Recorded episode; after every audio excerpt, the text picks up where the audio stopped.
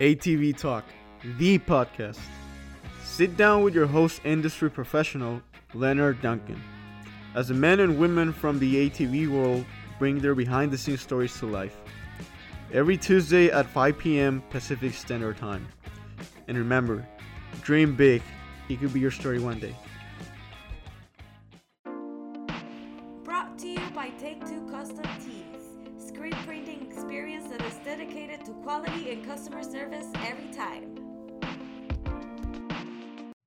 Cody Jansen, how are you, buddy? Oh, I'm doing well. Excited to uh, to talk some some ATVs, ATV racing, and uh, it's definitely different to be on the kind of the other side of the the hosting thing. But before I let you go too far, I got to tell you, um, happy International Podcast Day to my fellow ATV podcaster. All right. Well, thank you very much. I didn't even know that. I didn't. I How didn't, new I am.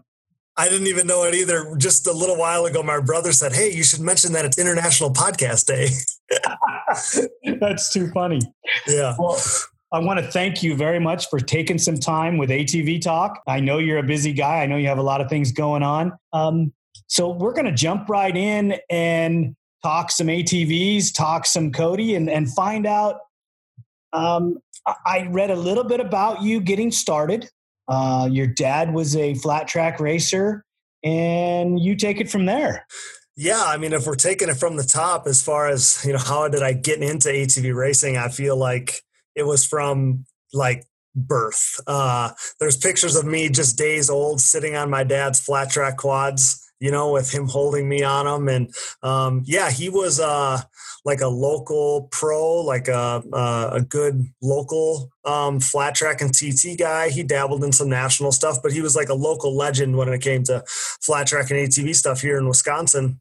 So, um, probably heard stories like this a million times where um, your first hero is your dad. So, I mean, it was never even a choice. I just, I, I don't even remember, um, you know, how it all started. I just, my f- first memories of motorsports are getting a little dirt bike and um, ripping across the backyard at my grandparents' house. And then they didn't turn the governor down at all, right? So I, uh, I'm literally pinned like in a whiskey throttle, you know, tank slapper into a tree. And I remember just getting up and I'm probably like crying a little bit or whatever. And I just get back on and the rest was history. And uh, yeah, I got into to doing flat track racing just like dad did. And um, similar story there. I crashed in the first corner in my first flat track race. And uh, it was, it was, I'm still hooked. I mean, I remember the saying, buddy, you don't got to race. You know, you can sit this one out. And I'm like, no, I'm going to race. And uh, so, so it's just when it's in your blood, I don't got to explain it to you. When it's in your blood, it's, uh, it's just, uh, so contagious and you can never shake it. I mean, I'm 28 years old, and I mean, for the better part of 25 years, I've been, you know, around it literally every day. So it's, uh, it, uh, it's, I wouldn't change it. I guess I don't know how else to say it. Well, I think you know a little bit about my story and who I am. And I was born into it as well. My dad being Danny Duncan, who started the basically where Duncan Racing is, started it. And uh, it, it's just never been anything else in my life other than that. Even when I took a short, like two and a half year sabbatical away to build some houses and Okay. the construction, I was Yep. racing ATVs at the time. So I never left. Right. Yeah. I mean, like I said, there's no getting away from it, and uh, it's funny that you say that because yeah, when when uh, I got a message from you, and and I was already you know listening, kind of following you guys with ATV talk, but when I got a message from you, and then I'm like doing some thinking, and I'm like Duncan. You know, there's the ATV stuff is it's too tight knit of a community, and you know, I, was like, it's got to be you know the Duncan family, and and obviously, sure enough, then I did a little digging, and it was, and um, I mean, Duncan was one of those like legacy brands. When I was younger, I was like, you know, Duncan's a big thing, and you think of, you know, like I, for whatever reason, I thought of, uh, of Shane Hitt the one year he, he was with Duncan for one year, right? He ran Duncan stuff. And, and I was always such a Shane Hitt fan. And um, I remember like, you know, there'd be like the Duncan quads on the, on the video games when I was a little kid and just all that stuff. So then uh, it's funny to come full circle. And now I'm here talking to you, talking ATV stuff. And, you know, whether, you know, as far, as long as I'm going to be around, we're going to be, I'm going to be into ATV stuff. And, and so however many years from now, I'm going to be doing the same thing you are, just finding my fix to talk and, and be around ATVs. Well, that's what brought this all about. You know, I've been doing this for well over 30 years and yep. uh, I'm 54 now. So it's probably been longer than that based on my childhood and everything. Yep. But all of us in the industry have stories. Oh, of course. And we have we have so many things that have gone on in the shop, out of the shop, with our buddies. You know, whether we're trail riding or racing, and there's no outlet for the story. Right.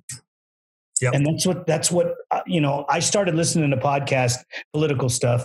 Uh, okay. Two or three years ago. Okay. Thought, Gosh, darn, this would be awesome for to do. And I non-techie, I can barely turn the phone on. I can't work on the computer. Sure. You know? Yep. Yep. So I just, I thought, you know, it's never going to happen, right? Okay. So Valeria and Paula and my son Danny are all into it. And okay. um, one thing led to another. Valeria is having me do some some reads, you know, with a microphone and, and the laptop, and and then Paula's got a social media business in Guadalajara, Mexico, and she's okay. teaching me about you know Google or uh, Facebook ads, and then we're talking about podcasting. And the next thing you know, we taped an episode with Doug Eichner, yep. and didn't know what to do with it from there. I was so curious. It's so funny because I was so curious to hear how you got started with it. Um, because very similar for me with digging deep, you know, I, I got into, um, I'm a big sports guy. So I like listening to, you know, sports talk radio and whatever, just background noise in the shop or whatever. Um, so very similar. Well, then I, I was like, I'm not techie really either. And, and when people would say podcast, I didn't even necessarily really know what that meant. So right. eventually I figure out that it just means online radio show. But um, so I'm literally on YouTube, like just trying to find like say like motorcycle uh, like i'm trying to find like mo- like dirt bike radio shows right so I, I, start to find you know some stuff that i like and then i see that well oh it's it's called a podcast. And then i'm like well my iphone has a podcast app. So i'm just going to go into that app that i've never been into before and start searching these shows. So i find them.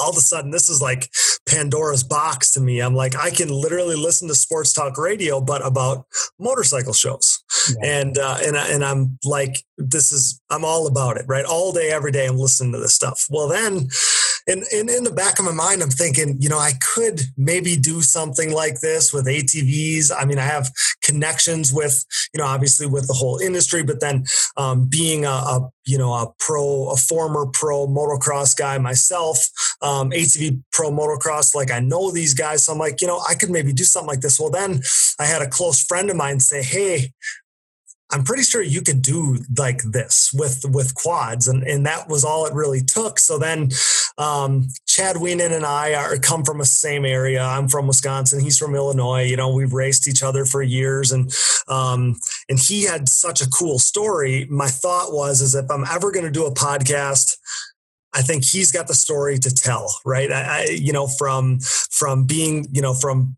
get not riding until he's 16 years old to getting a scholarship uh, to play football and um, and then you know being a kind of a, a, mid to the back of the pack pro. And then he just decides he's he's going to go all in one day and he turns into I mean almost the second coming of Gary Denton right?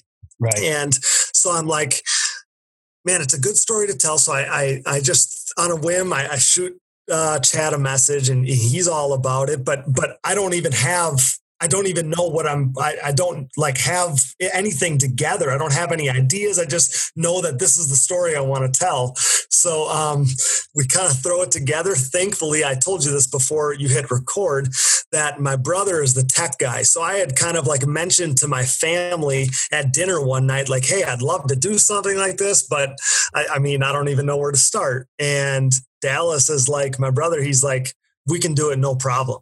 And and and he's like, you know, your website that you already have has like the ability to to you know include podcast stuff. And so yeah we th- we threw it together and um, again chad put us on the map with with a really really really good episode. To this day that's our biggest episode we've ever done and or second, I guess. But either way, it was big, and um, yeah, we've, we've kind of come a long way. But it's really cool because just like you said, we have so much to tell. I have so much love and passion for this sport, just like you do, and it's like now I feel so good because I always thought as a pro rider, my biggest goal was just to give back. You know, I just wanted to be whether it was just being a good role model or whatever. That was my biggest thing and now, I mean, now I even have a voice to do so. Plus i feel like i'm filling a void just like you are. Um, you know maybe our demographics are a little different but you're doing the exact same thing filling a void for people that just want to uh, just want to consume ATV content and you're giving that to them just as I am. And, and for me, I mean, that's so rewarding um, because you and I, you know, a year ago or two years ago or whatever, you know, we would have loved to listen to this. So yeah. I just, I, that's the coolest thing. Um, and it's funny how the stories are so similar where it just kind of fell into place. And then, uh, you know, now, now here you are and you're producing, you know, cool shows with great guests. And um, I mean, obviously I, am such a fan of what you're doing. And uh, yeah, it was, it was super cool when I got the invite to come on. A huge fan of yours as well. Love all of it.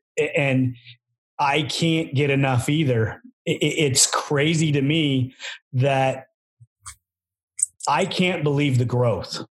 Yeah, me too. It's spiraling out of control. The fact that I, that I can't work social media because I have a I, I have a nine to five job. Yep. I'm working social media in the evenings, early mornings, and then the days that I'm off, my poor wife doesn't even know she's got a husband anymore. I was gone racing last year, and now yep. I'm I'm home podcasting or on the internet. You know, we're watching yeah. a movie and I'm posting something on social media. Uh-huh. Yeah, somebody's question and and mm-hmm. uh, it, it, it's it's mind blowing to a guy that's non techie. Right.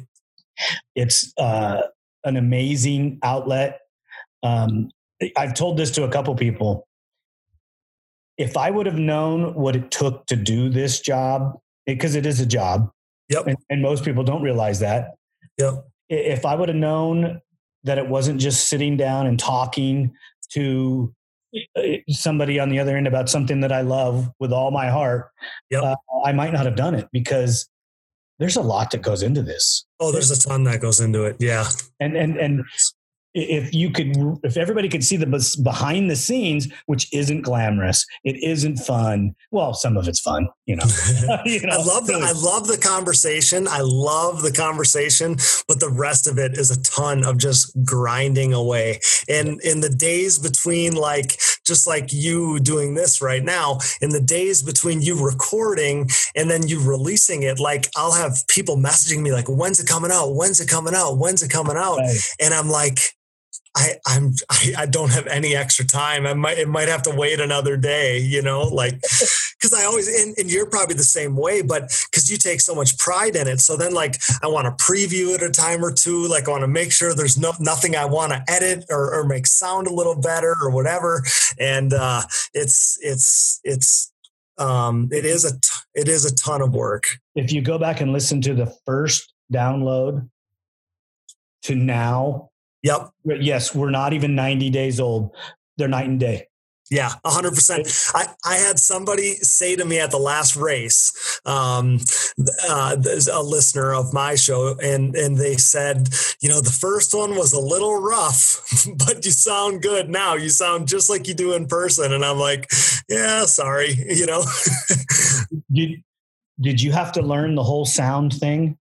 I mean, I still, I still, I mean, I'm still like, they just look like dials and buttons and knobs to me.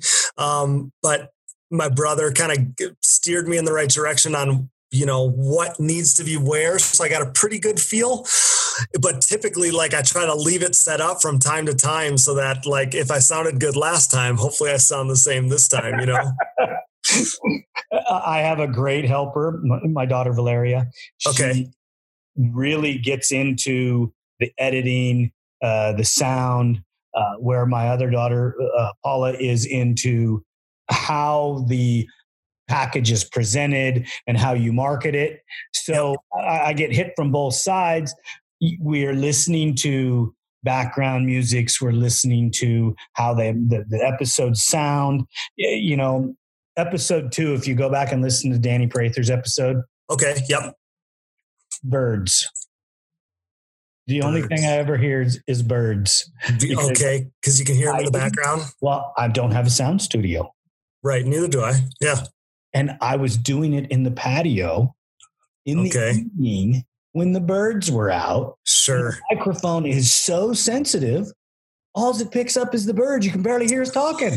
Oh, I know. I don't know about you too, but I listen to like the little imperfections and like the way I say things, and it drives me insane sometimes. Like, I'm um, glad I'm not the only one like it, whether I throw an um out there or whatever it is, and that's like all I hear. You'd swear I said it ten times in a row, and uh, and then sometimes like I'll go back and I'll listen to like an old episode that isn't fresh in my mind, and I'm like, oh, this sounds really good, you know. But when it's like fresh, I'm like over analyzing everything. So the craziest thing too, and I don't know how it is for you, but um, like you said, you know how how big it's blowing up i can't believe how many people are interested in it and how many people care to listen. You know when you when you talk about all the different countries that are listening and all these things and i'm like i just would have never guessed that that many people cared especially like when i'm talking about myself and i'm like i don't know why people want to listen to me that much you know?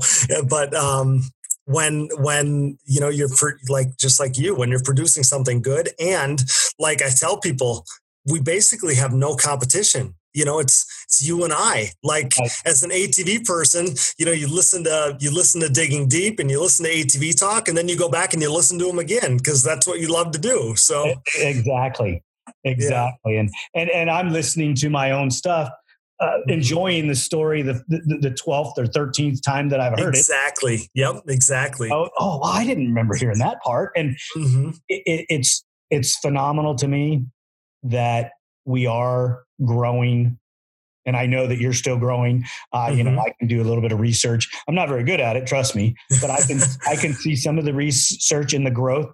And yes, and somebody asked me, well, why would you have your competitor on? Well, it's just like when you go to the races, okay? And you're in the pits. And whether it be Curtis or whether it be Alan Knowles or whether it be one of the other guys in the industry, and their guy has got a problem and there's nobody there to help him, if you walk over and lend a hand, that just gained the industry a leg up. Mm-hmm. So I'm exactly. not having my competitor on. I'm having my partner in business on because we can only grow together. We can only get bigger together. And we're only going to make the industry better and our listener base and our consumers are, are only going to, our fans are only going to enjoy it more. Absolutely. Isn't that, I mean, that's what ATV racing is all about. It's always been about that togetherness. It's always been about that family atmosphere. Uh, same way. I mean, it's not me being on another ATV, you know, pod like on my on my competitors podcast like that's not it i view it as hey i'm going on an atv podcast you know like that's awesome you know even though i do the same thing it's again it's it's it's um, just like you said just like two racers pushing each other to be better like i feel like that's kind of the same thing. When you can collaborate and like i said again i said this before you hit record um, but to have a conversation with somebody who also is is doing atv podcasts which you and I have probably, I mean, we've never done that before. You've never conversed with another ATV podcaster. So that in itself is, is pretty cool because um, I feel like you and I can connect in a way that probably nobody else can. So I'm so new. I've never spoke to anybody that else has ever done a podcast. Sure. Yeah. Well, and I haven't either, other than being, you know, I, I got invited on some of like the dirt bike podcasts or whatever. But mm-hmm. um, other than that, yeah, me neither. Like I don't, I, because even we're still like, we're still like non techie racer types. So you can't, like, you know what I mean? Like yep. you and you and I don't fit the podcaster mold, you know? So, so, um, yeah, again, like you and I can only connect in this way, and we probably wouldn't connect with any other uh, like quote unquote podcast people outside of of the, motorsports industry. We don't speak the right language.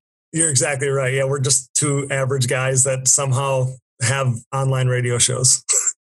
well, you know, I'm still more comfortable with a wrench in my hand building a bike or uh-huh. tuning a machine and doing something like that because it's still what I do. Yep. This is you try not to be nervous. I try not to think about it. I just try to sit down and have a conversation because that's all it is. Me too. Yep, me too. You can't. I, I mean, it, I, you can't make it bigger than it is. Exactly. I mean, obviously, like I do get that little bit of like anxious, you know, I don't know, stress or whatever isn't the word, but you get a little anxious because I just want it to always go well. But right. um, that that's why I said like on this side of the on this side of the mic where I'm not the host, um, I feel like it's even a little easier because it's like I just get to to talk ATV racing, which, like you said, is is your and my both of our first loves. So I feel like uh, that's the that's the easy thing. That's the easy part. Exactly. You know, we, we've we've talked some podcast. We've we've shared some of our our podcasting uh, episode stories. You know. Yep. Um, I want to know when you go back and you look at your race career, do you miss not being in the pro grind? Um, I do. You know, so I guess at such an early age, I that's what I wanted to do. I wanted to be a professional ATV racer, just like probably so many people my age. You know, we grew up watching the Huevos videos and watching, you know, I mean, I was just diehard fan of, you know, the Doug Gust and Shane Hitt and Tim Farr and Jeremiah and all those guys, right? So like that's literally all I wanted to do. And in my mind, there was no doubt that I was ever going to do that. Um, so even at an early age, like I transitioned into racing motocross and I was pretty good like right away, but we were, we never, I never got the opportunity to really do it on a national like level all the time. So as I got a little older into my teen years, early teens, I guess, you know, we'd go to like a race or two a year and, and probably like the naive, you know, kid that I was, you know, I'm like, if I do good at this race, like somebody's going to notice me, you know? Right. So that that was always my um, kind of my motivation, and um, so even when I in 2006 I showed up at um, the the Walnut, the Sunset Ridge National, and won um, the 300EX class, which was a pretty big and prestigious class at the time. Like that was the that was the stepping stone class, and I won. And I actually got protested because nobody figured anybody could just come in unannounced, have nobody know who they are and win. And I was legal, obviously. Um, and then the next year, we scraped the money together because again to that point we never we just didn't have i never even like it was never even a conversation because i just knew hey we don't have the means to be able to travel the country to race these quads and up until that point my dad was still racing you know full time locally but i mean it, I, I was never going to steal dad's thunder either. Like it was never a thought. So um, long winded to getting to your question here, but, but, uh, just the pro thing was always my goal. So I win a national championship in 2007, same on a 300EX. So that same class. I move up um, the next year i was going to turn 16 in the middle of the year moved up to 450a and i won 450a my very first race and then like the next year i was already in pro am but the problem was you know for like that span of a couple years there like that was 2008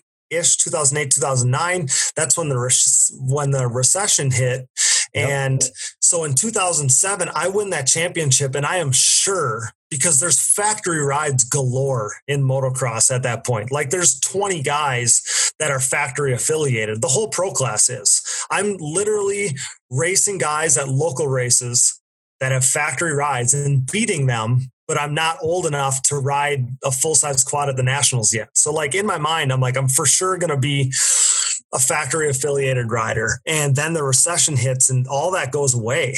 So I really thought I was going to win that championship in 2007 and get a support ride from somebody. And that's going to be my way to be at the nationals for the foreseeable future. That doesn't happen. And from 2000, so all of, so 2008, 9, 10, 11, I'm just going to a handful of races, not even a handful. I'm going to one or two nationals a year, the close ones to me, Redbud and Sunset Ridge, Illinois. Those are the only go to. And like I I wish I could tell, I could show people, I don't even know how to explain it.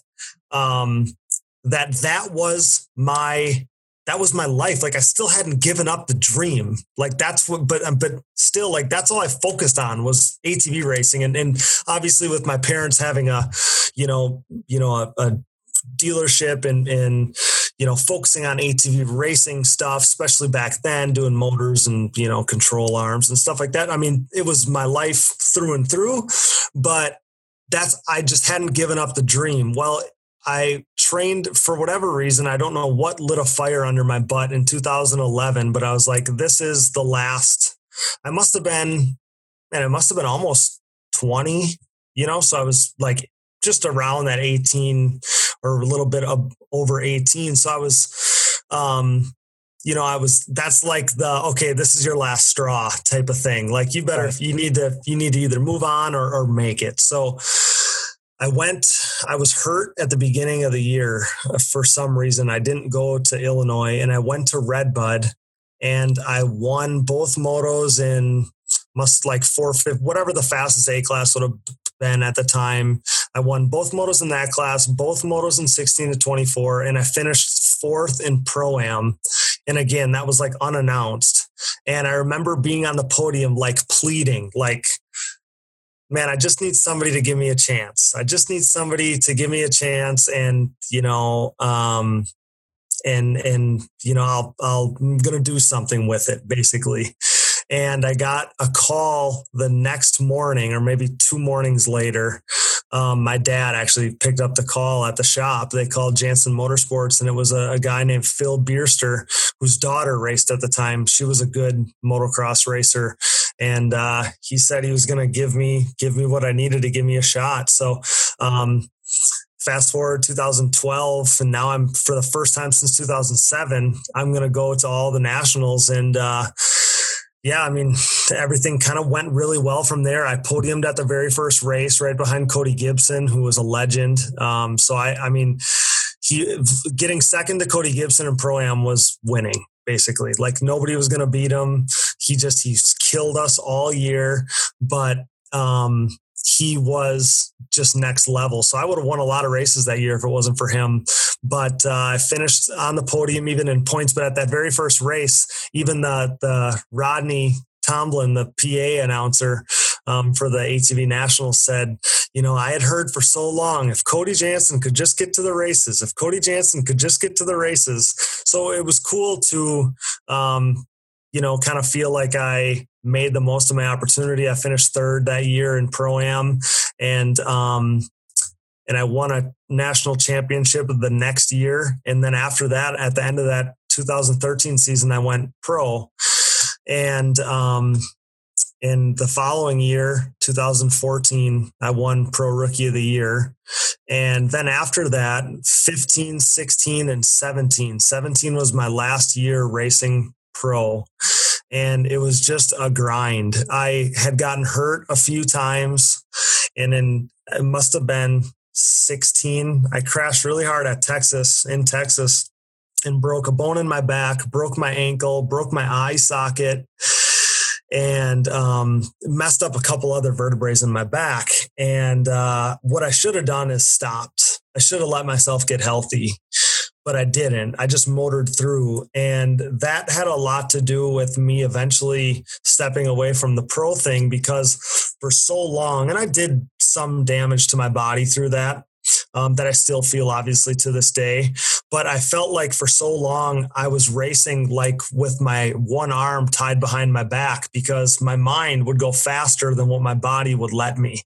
Um, so that kind of factored into me stepping away from the pro thing. But the other thing was and I truly, I don't, I, I, probably never said this before, but I was such a fan of the sport and such a fan of the guys that I was racing with. When you're lining up next to Chad Wienen and Joel Hetrick and Josh Creamer and John Natale and Josh Upperman and, and Joe Bird and all these guys that I, were like my heroes, my biggest, biggest heroes. I was just, I was like mentally beat you know like i was always so successful and then i got there and it was like it'd be like you know being at the free throw line with michael jordan standing next to you or whatever like i just feel like uh, yeah i mean i just i loved those guys so much. Still i was racing with them and i was still fans of them and i just don't know how healthy that was at the time but yeah i i i do like i love i love that I got to, you know, achieve my goal and, and be a professional. You know, I was a, never obviously a champion or anything like that. I was a top 10 rider. I won rookie of the year. Um, all that was so cool. Um, I wouldn't trade that for anything, but I tell people now, cause I, I still like, I feel like in the last two years, I'm the, the best rider I've ever been.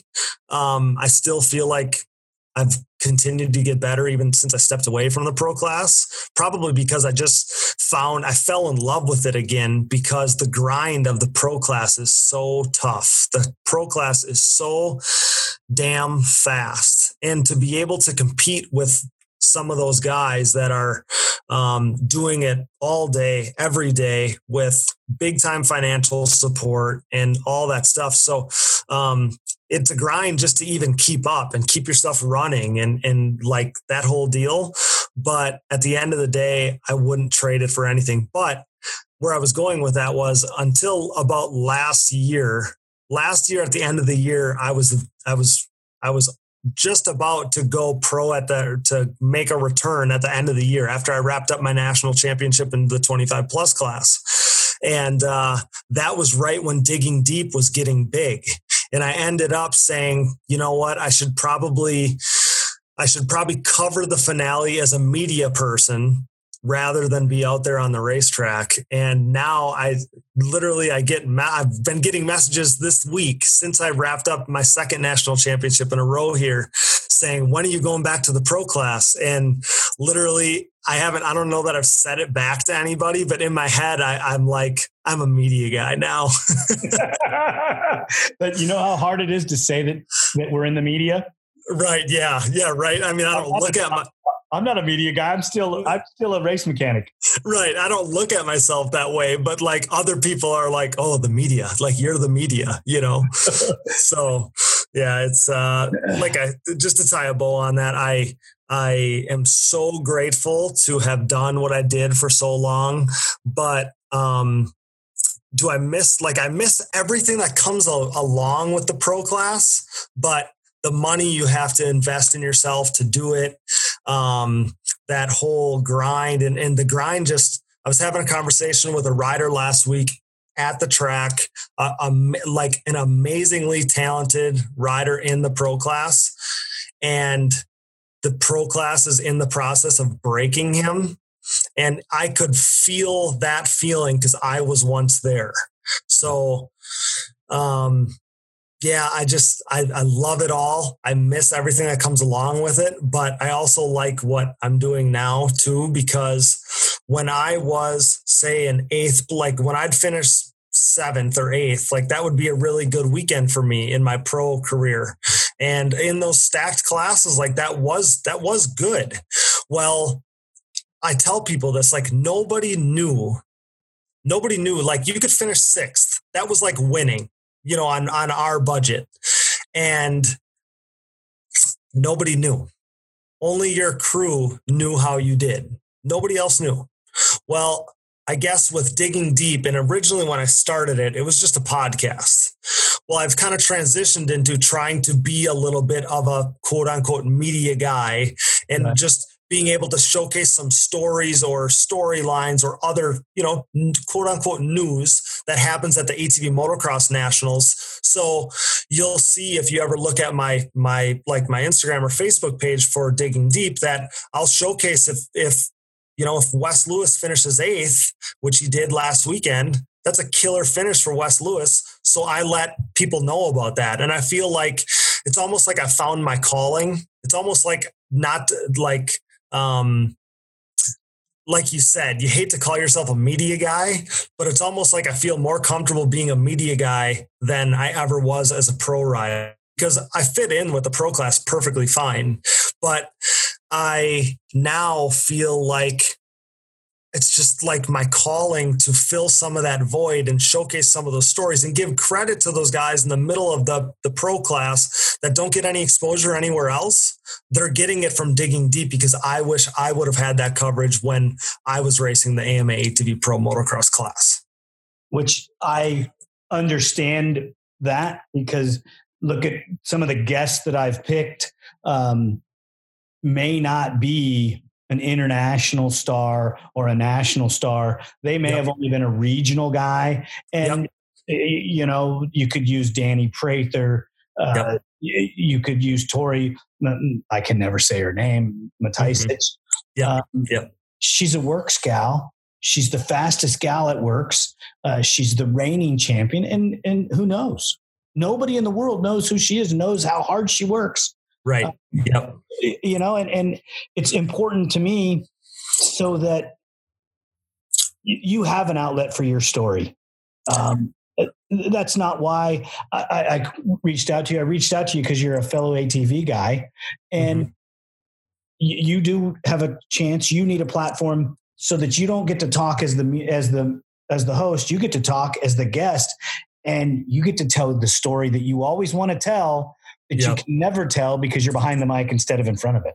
Yeah, and honestly, when I started my my podcast, I was so careful because I didn't want anybody to think that I was doing it for my own personal exposure because that wasn't it at all. So I was so careful to not mention anything about my own racing. Then slowly over time, it, it, was like, well, people were asking for it a little bit, but I still to this day, I mean, you'll hear, you know, maybe me reference my national championships in the ad reads that get played every week. But other than that, other unless I'm talking about a part of the track or something with a rider that I have on, I try not to uh, like I don't want to be that guy. I don't want to I don't I don't know. I just when I especially when I first started it, I never wanted people to think I was trying to get personal gain from, you know, this because that wasn't it. Just like you, I just enjoy talking ATVs and ATV racing and that's that's what it's all about for me. Well, I tried to hide that it was me. Okay. Not have me be you know yeah it's it's my show it's my gig it's my my thing and and I want to tell their story and I want the outlet to be here um, and my team sat me down and and told me uh, we're sorry but you're the porthole mm-hmm. you're the guy so yep. yes, your photo's going out here. Yes, your voice is going to be here. And they even made me do an episode. I know, I saw and I'm like, I didn't want to do that. I, yeah. I no, I don't. I don't want.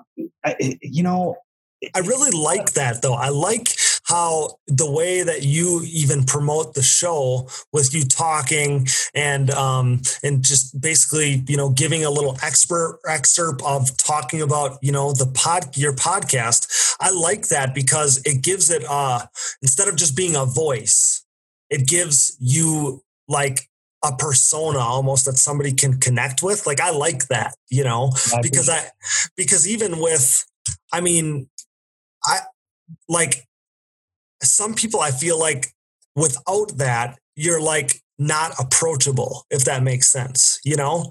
So so it's like you soften your image to be inviting and just by you just by you showing those little videos and excerpts and and kind of selling your product basically um I like that. I just think it's a great look for for your your podcast, your show. Well, you know the the little videos we do to promote each episode. Yep. We go to a different location every time. and um, that was all generated from the girls, you know, telling me that no, this is what you have to do. People have Yeah. to. Know. How are they going to know if you don't tell them? Right. Yeah. I love that. you know, standing out there cleaning the pool that day. w- What a better time to do it than you know? Hey, we're here. Yeah. It's clean, it's Well, beautiful. and and I like that too because even like so you know whether like when you're writing up your little bio for each episode you know and um and I mean mine will be like pretty lengthy because I want people to know like what they can expect from each episode well I, I- I- people probably don't even read them right so with yours when you do a little video I like that when you do a little video it's like oh because you or I were much more likely to listen to or watch a video than Yes. to read three paragraphs of something on on a sheet of paper right so uh, in general i just i think it's a great thing i, I love it I like. Uh, I try to keep as, as the the writing down as much as possible. sure yep and, and you're going to laugh. I do most of everything I do freehand, just just winging it right off the top of my head. Uh, you know, I, I I read your bio and I Yeah. have some some. If I need factual numbers, I go get them. sure yep For the most part, it's just all off the top of my head um, because um, you'll. I'm going to release a, a Facebook commercial here real soon okay and, and it was just my daughter and I are sitting here and she hits record and I started talking and when she hit stop it was exactly what I wanted exactly the way I wanted um, with no written words uh, you, there's a second one that'll come out and you can Okay. tell it's more scripted because I Well- did write down I did write down things um, we love our sport. We love what we do. You, Yeah. you can't replace ATV racing with anything else or ATVs, building them, uh, working on them with, with anything in my life, you know? And, um, so when you're talking about it or when I'm talking about it, everything comes from within Mhm.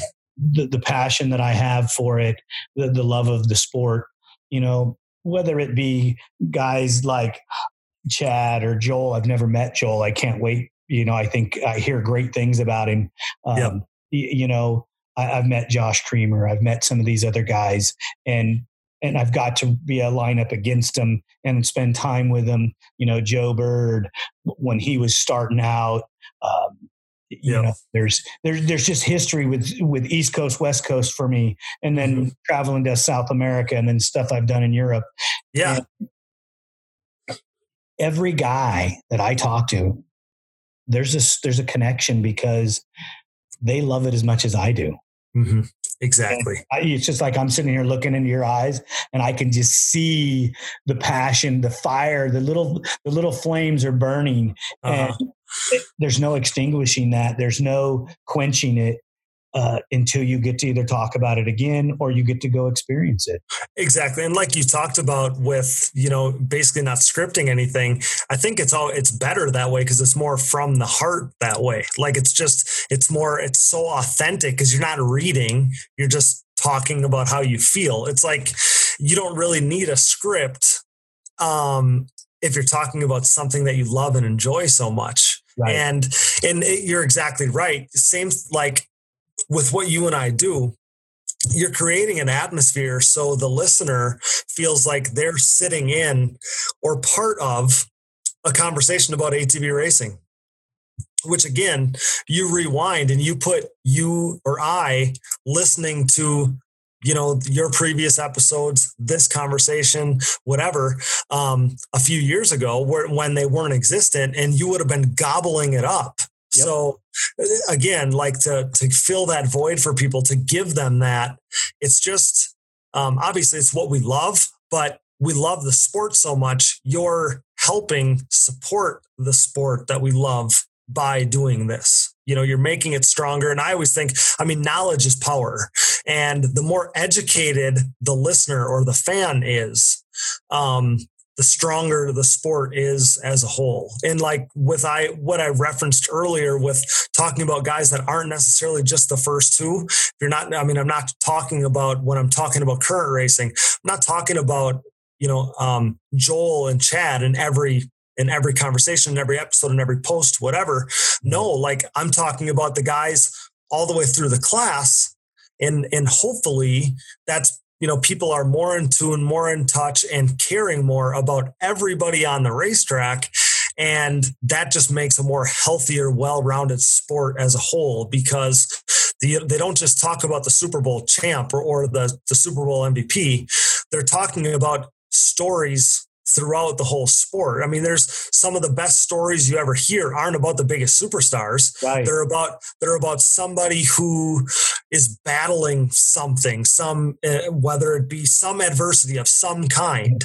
So that's why I like to showcase those things, those stories. Like um, you know like wes lewis was on my show this week and you think about you think about the pro class being guys that were champions at every level, right? Like that's how sports works in the dirt bike world too, whatever. Like that's how it works. They won at every level and now they're pros. And that's what makes the pro class so tough is because everybody's been a winner.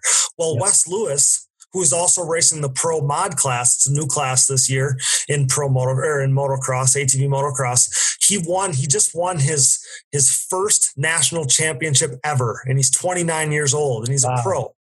And nobody would know that nobody else would. So, like, I like it's cool to highlight those types of stories or, or any story that's like untold, which again, I'll let it leave it, let it lie after this. But like I started my whole show based off of wanting to tell Chad Wienen's story because it was so unique.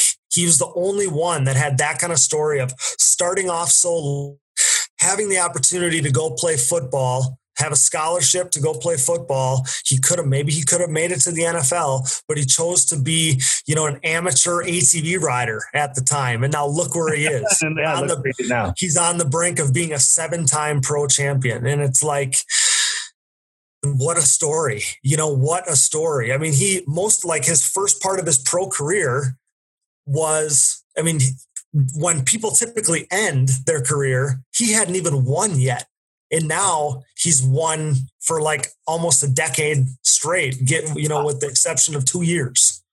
I was back there working with tavis kane when he yeah. now exactly. Yes. It, it's just it's it's so crazy. And he's like that leftover guy from you know that era which i think to me is what's always made me a fan of chad because it's like you're just hanging on to that little bit of a of the, you know, of the, he was still on the backside of that era that I grew up loving so much, but he was still like connected with those guys a little bit. And that's why um, I just think it's so cool to see him at his age mixing it up with these kids and still being like the class of the field or, you know, you know, him and Joel are the two big top figureheads. But um, yeah, it's just, it, it's, it's cool because, uh, he's like that leftover guy from that that generation that I grew up idolizing. The last tough hero.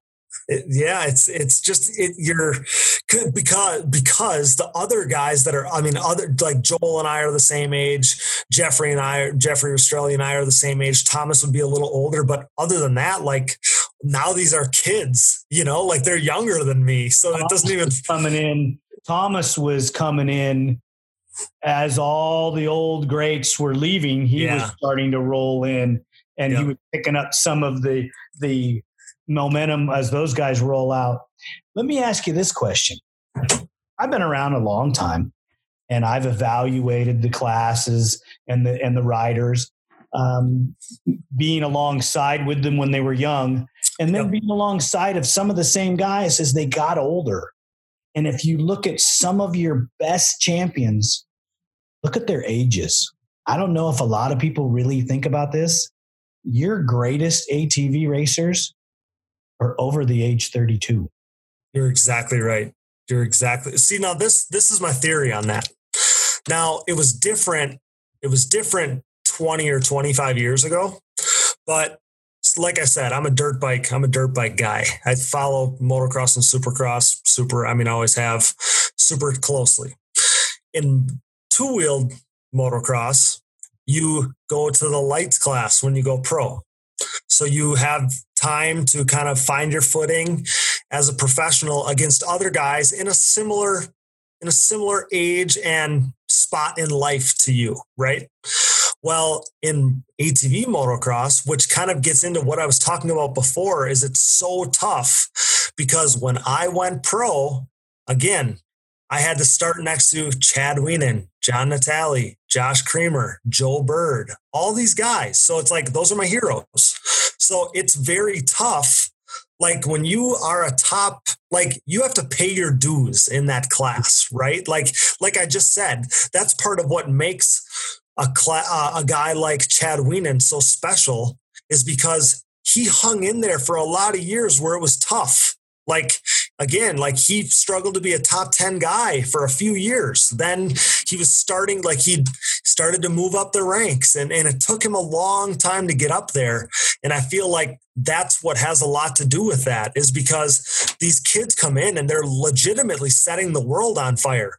But they're in sixth place or they're in seventh place because those top five guys, I mean, for the last like five years, Thomas, Chad, Joel are the big three. You basically can't ever break them up. Yeah. Then Jeffrey gets in there a little bit, but he was in you know a part of the big four we called it for a lot of years and then then so now like you like I, I said i remember saying this to people like on my best day it's like yeah but i have no chance of touching those guys so like my best spot i'm going for is fifth you know Right. like you know and i feel like that's what has a lot to do with it it's like if you got into gosh i don't know like it's like if you got say you get into boxing or something but when you first get in as a pro you have to you have to fight the baddest guy in the sport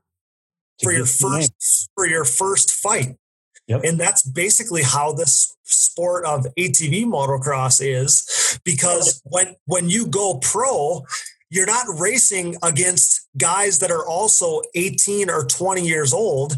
You're racing against the the fastest ATV riders on the planet and some of the fastest ATV racers ever period so it takes the right kind of person that's i guess what i'm getting at is it takes the right kind of person to even, even endure that grind. And then when you see that very select few that are able to like ascend themselves up there they're they're cut from a different cloth you know? I think it comes from it takes longer to learn our trade. yep. Um, I was I was discussing this with Dustin Nelson, okay yep and love love said- that guy by the Oh, way he's freaking phenomenal, isn't he? yeah So to be a pro ATV rider is harder than it is to be a pro motorcycle rider because a pro motorcycle guy can take that two wheeler and put it on the same patch of dirt every lap for 20 laps and ride it as hard as he wants. Yep. And never have an issue. Yep. But be a pro ATV guy, you have to pick for that 20 laps where you can go fast and what you're going to do to your machine if you ride it as hard as you can for 20 laps because it won't live. you're exactly right yes And you can't hit your mark every time because Right. there's so many variables with four wheels. right As an amateur, it's easier to be a ATV rider than it is in the motorcycle world because of the same exact reasons. hmm yep you're So- 100% right I believe as I've watched the sport because I worked with with Doug Eichner, who's a multi-time champion in many, many different things, yes uh, but he didn't get really fast. He didn't. He was winning championships in the off-road racing in his 40s. yeah Okay, that's unheard of. It is, yeah. It's but it's that it's that it's like it's it's mental. It's like it's it's all it's all the stuff you learn. It's all that muscle memory. It's all that old man strength. Yep.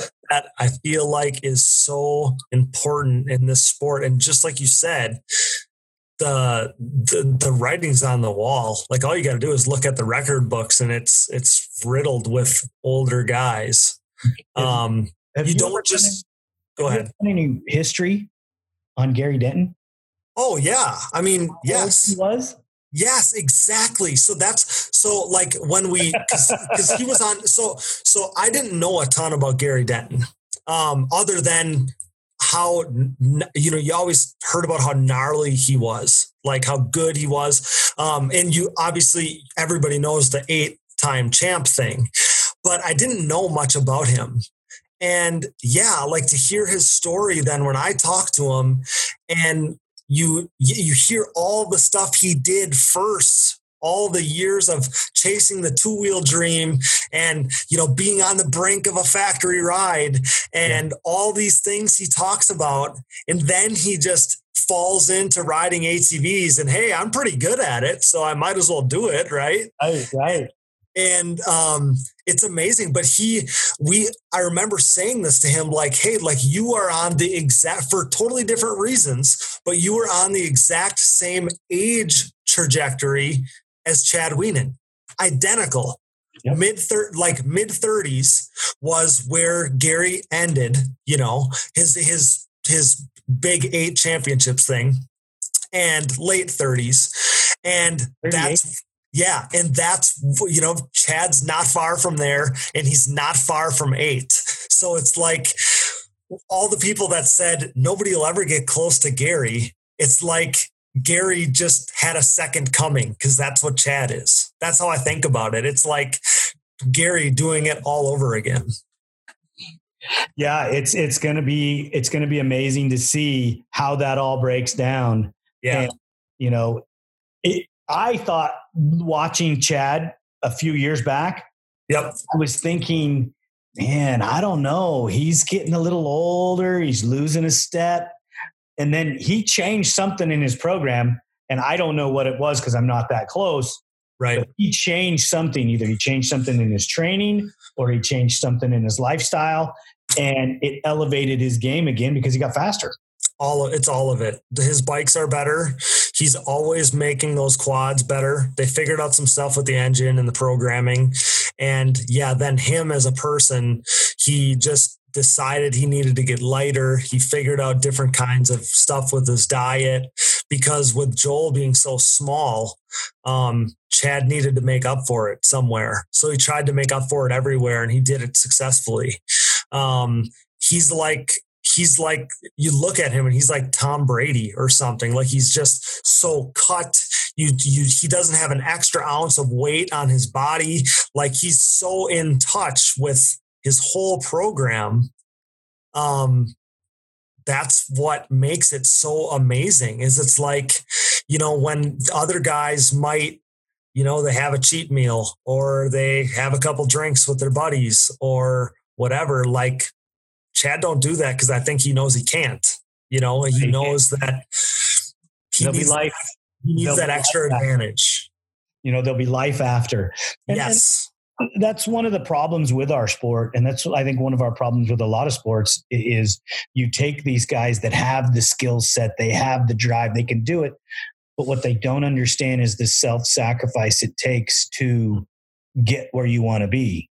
Absolutely you know, I, I, you know I, I don't want to sound arrogant in any way shape or form but you don't get to be a good mechanic working monday through friday eight to five no it takes giving up your weekends, giving up nights, doing sacrificing things that you would never not do. I mean, you, you're you're taking time away from your family, your children, and you're working on things that you, you really have no business working on it. But the only way that you get better is to sacrifice and learn the ins and outs of how to make this all the machines that you work on whether it be a yamaha honda kawasaki suzuki whatever it is Yep. You have to learn how to make them all work.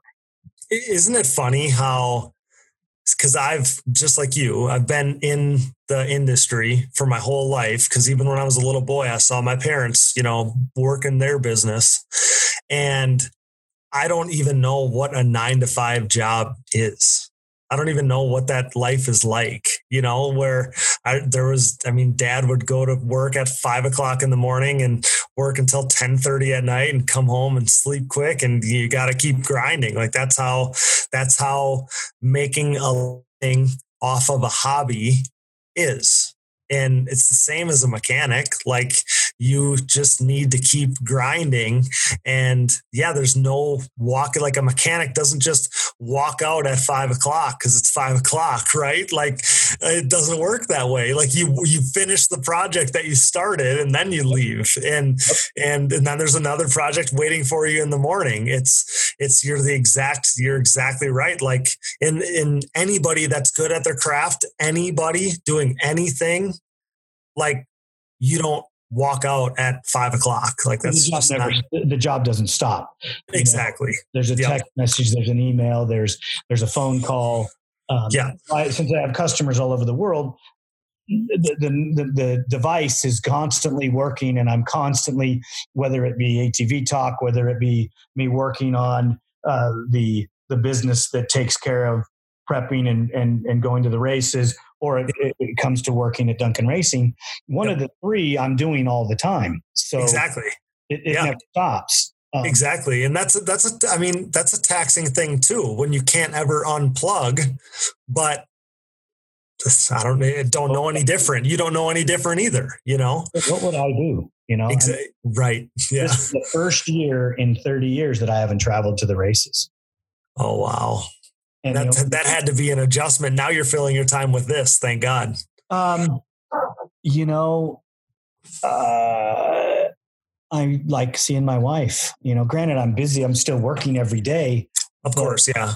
Being home with my wife on a Saturday is it's it's kind of cool. You know, oh, I'm sure it is. I understand what normal people in the world are doing. Hey, yeah. wow, this is great. yeah, I bet. Yeah, that's that's cool. And then it takes the right kind of right kind of wife or right the right kind of partner to to endure all of that up till then. You know, so you probably probably owe it to her. She was probably a trooper for a long time. Well, um, we've been married. We'll be married two years this December. Okay. And, and um, obviously blended family. Um, sure. was born in Guadalajara, and uh, she has a work ethic that you know, I thought I like to work. Oh man, this woman can work. Okay. It's, it's, before sun up till deep into the night. She she's always doing something. So uh, when she's seen me going to the nationals uh, on the West Coast and yep. then going to a smaller series and then going to the best in the desert, and and I'm out there in the morning and at night prepping bikes, loading the truck, and then driving away. She had no problem she understood. Yeah. Well, got it. You know, you know. Yeah. I love, I love that. The only thing she said is you take a shower before you get in the bed. yeah. yeah, That sounds like, that sounds like my other half too. Hey, she's like, she's like, you smell like shop. Take a shower. exactly. You know, you don't, you don't get to do this eh, out, you know? Yeah, exactly. Yeah. That's funny. It, it's, it's, it's awesome. I don't know what I would do without ATV racing. Mm-hmm. Uh, you know, our my life, our life. Uh, you know, I bring up Duncan Racing because yes, I am a Duncan, and yes, I worked at Duncan Racing for over yeah, 30 years. Of course, oh yeah, even longer if you take it back to when my dad owned it. And uh, I don't know, not working seven days a week. I don't know you know, my brother calls me on a Sunday morning. He's got an issue with an engine. He needs help.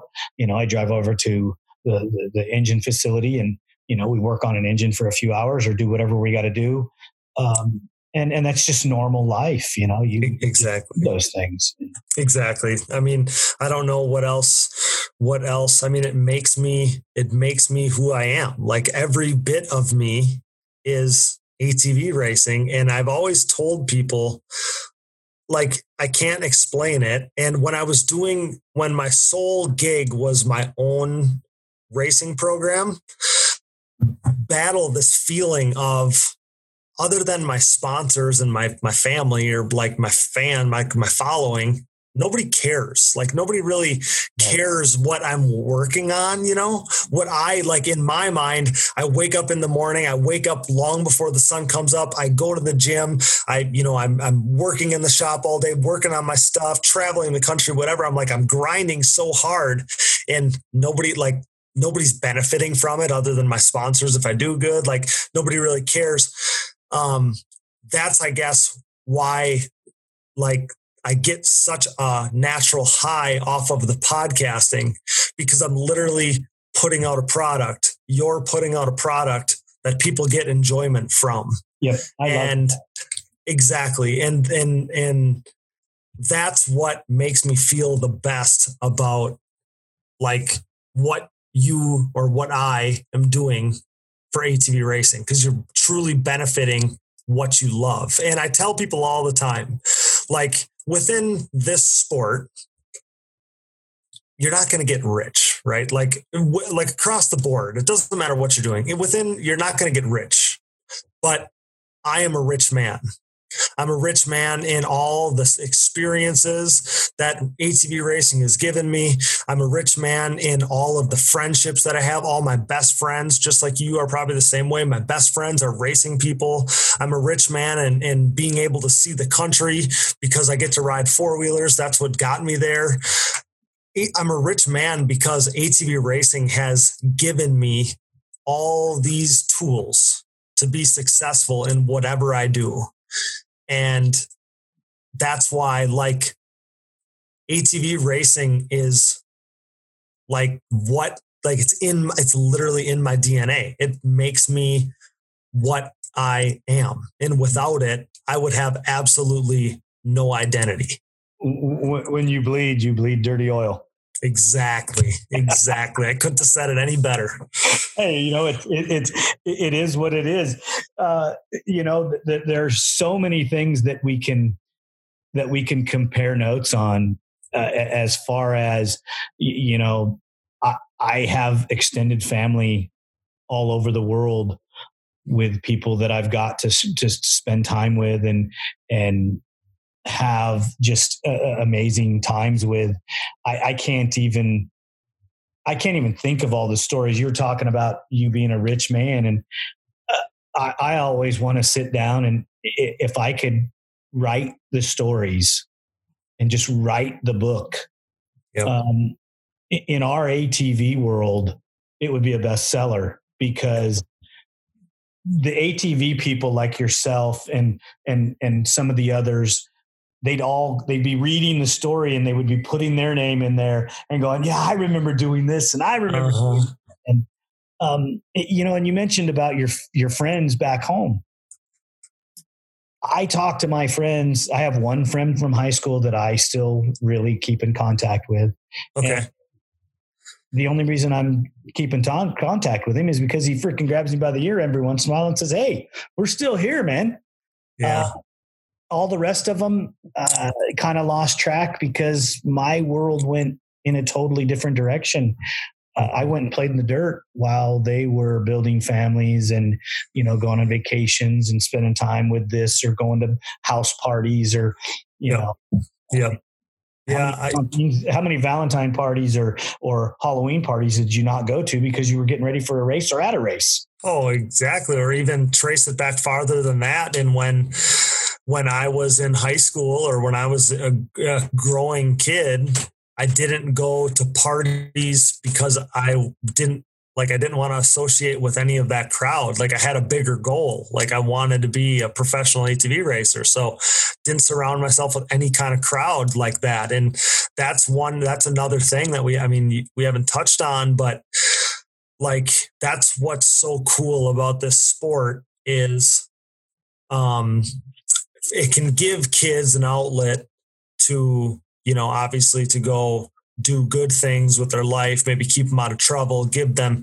you know them motivation to do other things. I think it's something that a parent can say hey you know you got to keep your grades up because otherwise we can't go to the track on the weekend. Or you know so it gives them a reason to stay on the straight and narrow. Um, but you know the i mean the other thing is like in stick and ball sports you're chasing your dream you know you're going to baseball games trying to make your name as a baseball young baseball player get an opportunity to get a scholarship and then keep climbing that ladder. You're doing that with your buddies you know, riding the bus to different games. Well, to do this, you're probably doing it with your family, traveling the country with your family. And I, I was talking to somebody at the last event, and um, they were telling me, you know, this is your time. Like, you got to get out of this. You got to start banking money away. You got to go start living the American dream. And I'm like, the last 10 years, the last 10 years that I spent traveling the country with my family, with my mom and dad from 18 to 28, um, you could tell me you were going to put a million dollars in my bank account or I was going to have these last, you know, this last decade of making memories, doing what I love, learning again all the skills that I've, you know, I've acquired and then honed doing this.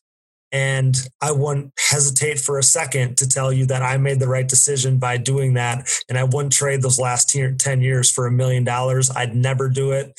I wouldn't even, wouldn't even consider it for a half second. Well, the, the, the saying is, if you find a job you love, you never work a day in your life.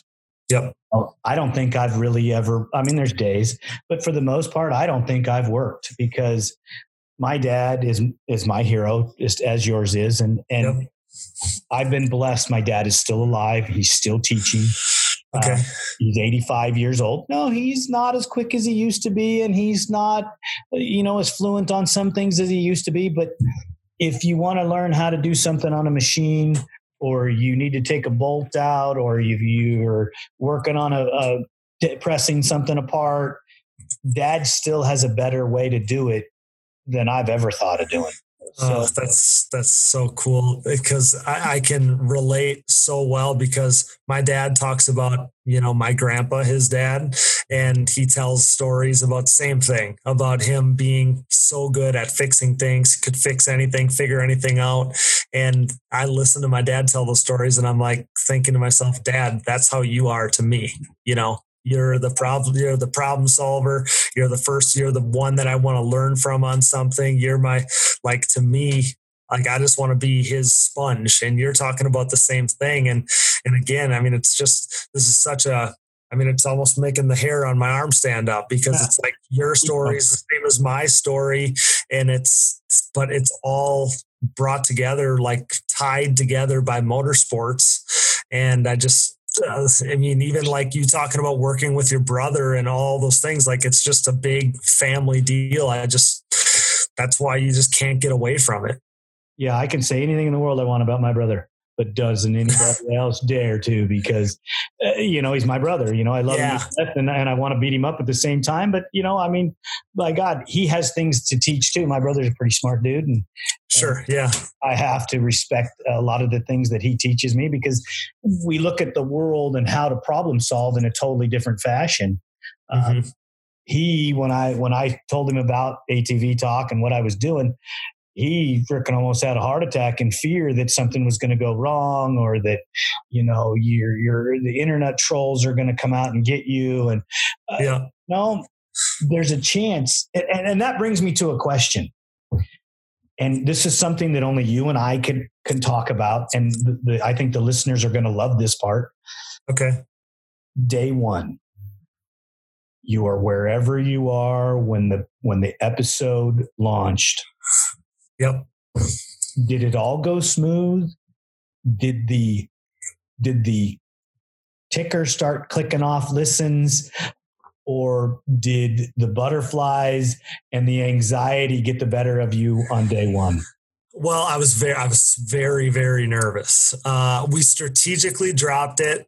That we dropped our first episode in correlation with people driving to the Illinois national race. So figured figured people got they'll have some time because I mean I'm from the Midwest, I'm from Wisconsin, but most I mean a lot of people aren't. So they'll have, you know, they might have a 10, 12 hour drive to get over here. Um, you know, if you're from a little bit farther east, I'm like, there's going to be, you know, we'll fill some of that void. Hopefully they'll listen. Hopefully they'll like it. I don't know. and I, I just, I remember it like I didn't see a single negative comment. I never heard a negative comment. I was, again, I was nervous, but the reviews started pouring in. The people sharing it started multiplying. And that weekend, it would like people, I got so many compliments that I, I didn't, then I was like, okay, well, now what? because I Ch- Chad was Chad was my only plan. Like that was oh. all. I, I didn't I didn't even know we were going to do a second episode, and then we had to because people liked it. So then, then for episode two, then we started talking about the races a little bit. So then I was like, okay, well, we'll talk about the races for a while. And then I'm like in the off season, transition to the off season because now I've like talked to all the current racers. So I'm like, I gotta gotta figure out something else to do. So I'm like, well, I saw Doug. Doug and I are we're both from Wisconsin, so we've been around each other for forever. He was always my hero. But I'm like, hey Doug, you want to come on my show? and and yeah, then then you got guys now then it turned into guys messaging me like, hey, I, you know, like, hey, I'm a big fan of the show. Like, I'd like to do that sometime. So now it's like I have a list of 20 guy, like 20 past riders that I haven't been able to get to yet because like I'm just trying to I feel your pain. Yeah, I'm trying because then like there's people that have been like uh, riders that have been mad that they it took them till episode 30 to be on the show or whatever. And I'm like, yeah, but I can only do past people like pretty much in the off season because now I'm like I've become this media guy in the way that I cover the current racing. Right. So so it's like I'm just trying to stuff things in all the time. My mind's always going. I'm like literally, I'll like have a, I'll be, you know, putting an engine in or pressure washing or mowing the lawn. And I like get an idea and I'm like, oh, I got to jot this down. I got to, got to, you know, make this happen. So what about you? I mean, tell me the story about your first episode coming out. Well, I train Tuesdays and Thursdays and okay. Saturdays. So I am in my training gear, getting ready to leave the shop. The episodes drop five o'clock Pacific Standard Time on Tuesday. We'd never put an episode out, so I didn't know how the system worked. And nobody was there to help me. My nephew, Tristan, just happened to be standing there and I'm asking him questions because you had to put the RLA number in in the right place to get it to go to Spotify and Google and yeah. all the things. So that took me like an hour and a half to get all that worked out. Okay. So I didn't go train, but I'm just freaking stressing out. Yeah. Uh, my hosting company uh, charts all the information for us so that I can just click on it and I can see who's listening, where they're listening. Uh, yep. Uh, yep. It doesn't have states, but it has the the whole United States, but it goes worldwide. And yep. And I stared at that screen and freshened it every ten minutes for. Did you really? Oh my two gosh. or three hours. And on the first day, you know, it may be embarrassing to say this. I had one download. Oh, really? Okay. And it was me.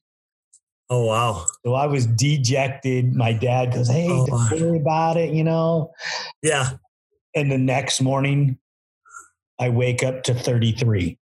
Oh my gosh, that's huge. And I'm like, I'm like, wow, this is crazy. And I've yeah. totally changed my mind because in the middle of the night, I'm thinking, oh, we got to unplug this thing. How do we get it off the internet? You know, can we undo it? Am I making myself look stupid? Like, yeah, I, I, uh, I totally get. It. I mean, yeah, I was. I remember the same, thinking the same thing because I'm like, I don't even want to look at my phone because I'm scared that I'm going to see something bad, and yeah. it was the opposite. But it was like fear of the unknown.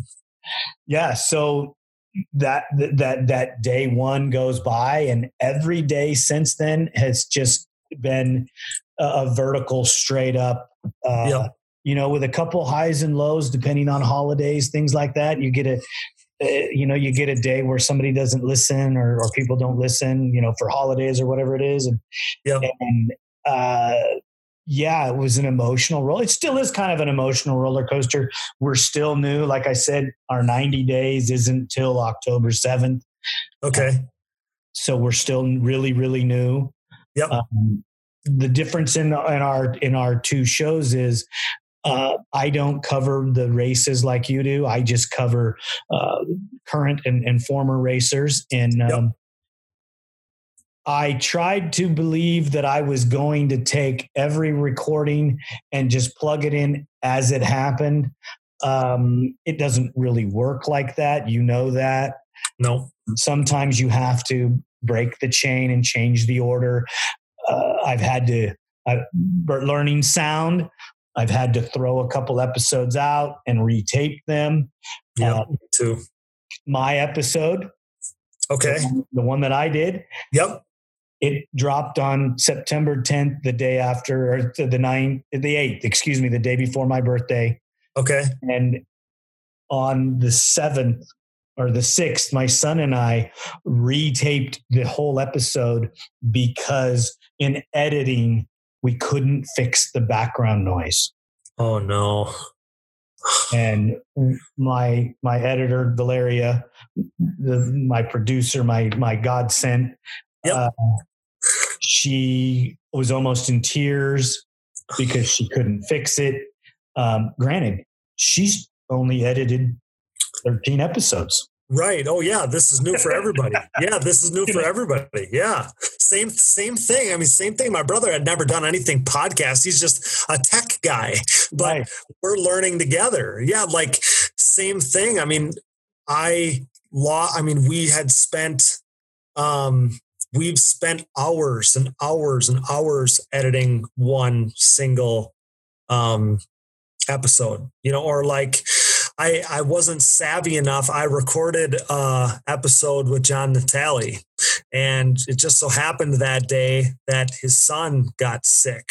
I think it was his son, not his daughter, and he got sick, and they were in the hospital. But in typical John Natali fashion, he was going to do that interview anyway. Right. And between being in the hospital, so there's background noise, and then the walls and stuff of a hospital, there was a terrible connection, and you could, it was, it just, it wasn't a good enough listen. And still to this day, I'm on him to try to get that episode back and re record it. But um, I've also spent, because some of these episodes with people in, in, um, and just the effort you have to put in to put a whole episode together Right. takes so much work that it's very draining because i've found like because some of my shows have five uh different guests or something right? Like they might be together but we do try to do it i try to do an array of different segments in some episodes.